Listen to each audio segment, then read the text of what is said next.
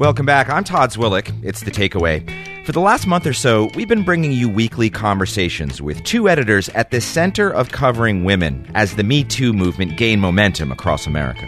Hi, I'm Koa Beck. I'm the new editor in chief of Jezebel. And I'm Jessica Bennett. I am the equally new gender editor at the New York Times.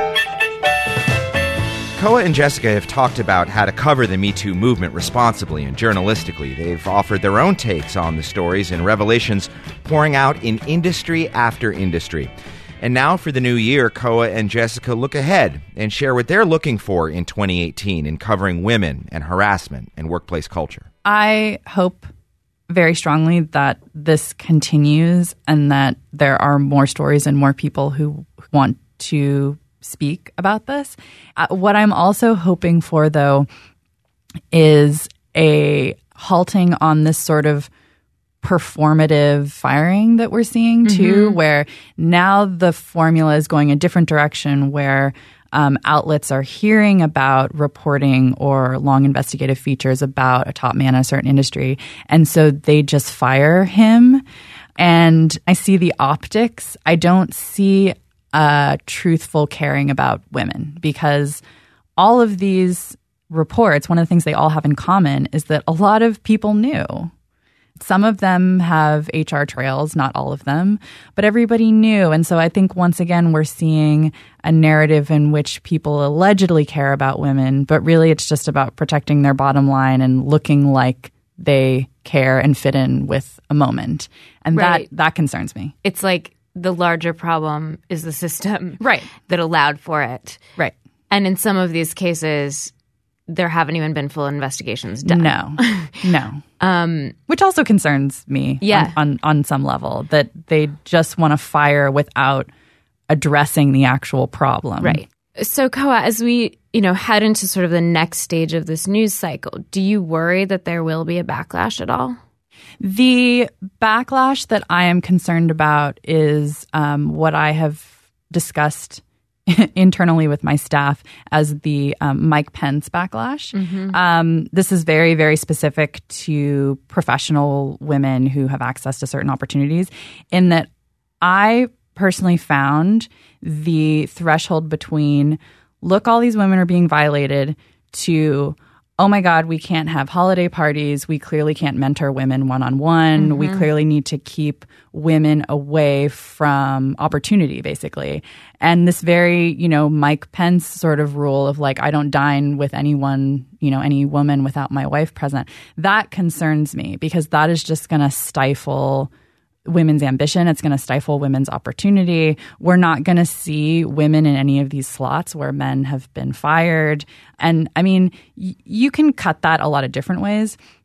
But a lot of quotes that I have seen across the New York Times and other outlets where spokespeople say this. I mean, these are men who all likely identify as capital L liberal. I mean, these aren't conservative pockets of the country. This is Silicon Valley being like, well, I guess, you know, we can't have women in these fields anymore. And that is the backlash that concerns me because I think the takeaway from this shouldn't be men and women can't be together. A friend was telling me a story about a lawsuit in the 90s, I think it was. And it was an EEOC complaint by women in a company. It was a tech company.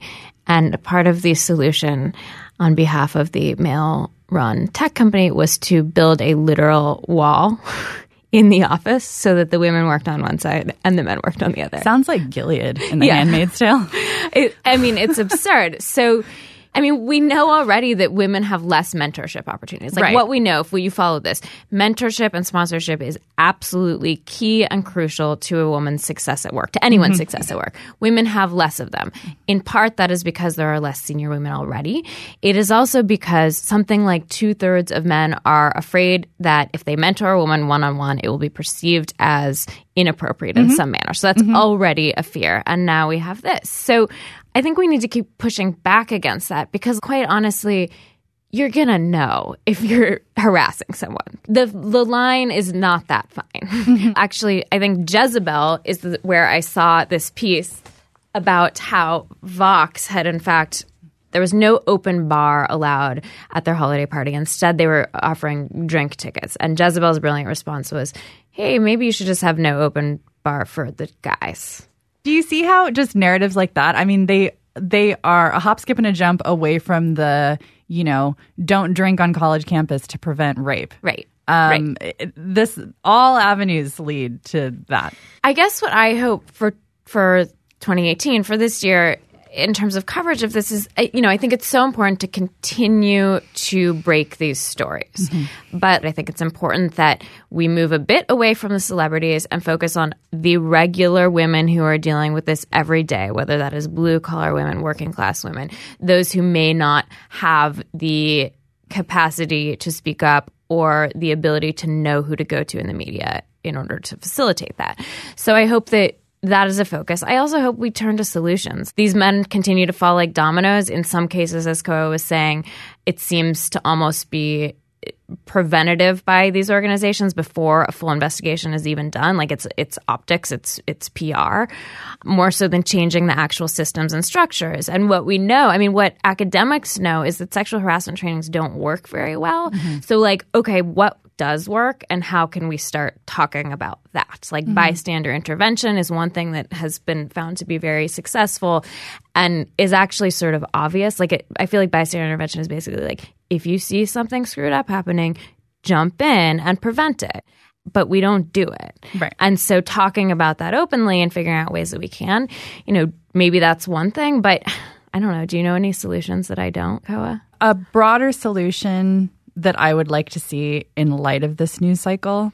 There are a number of, you know, career books for women. Jessica wrote one of them that I have read and have valued at different points in my career.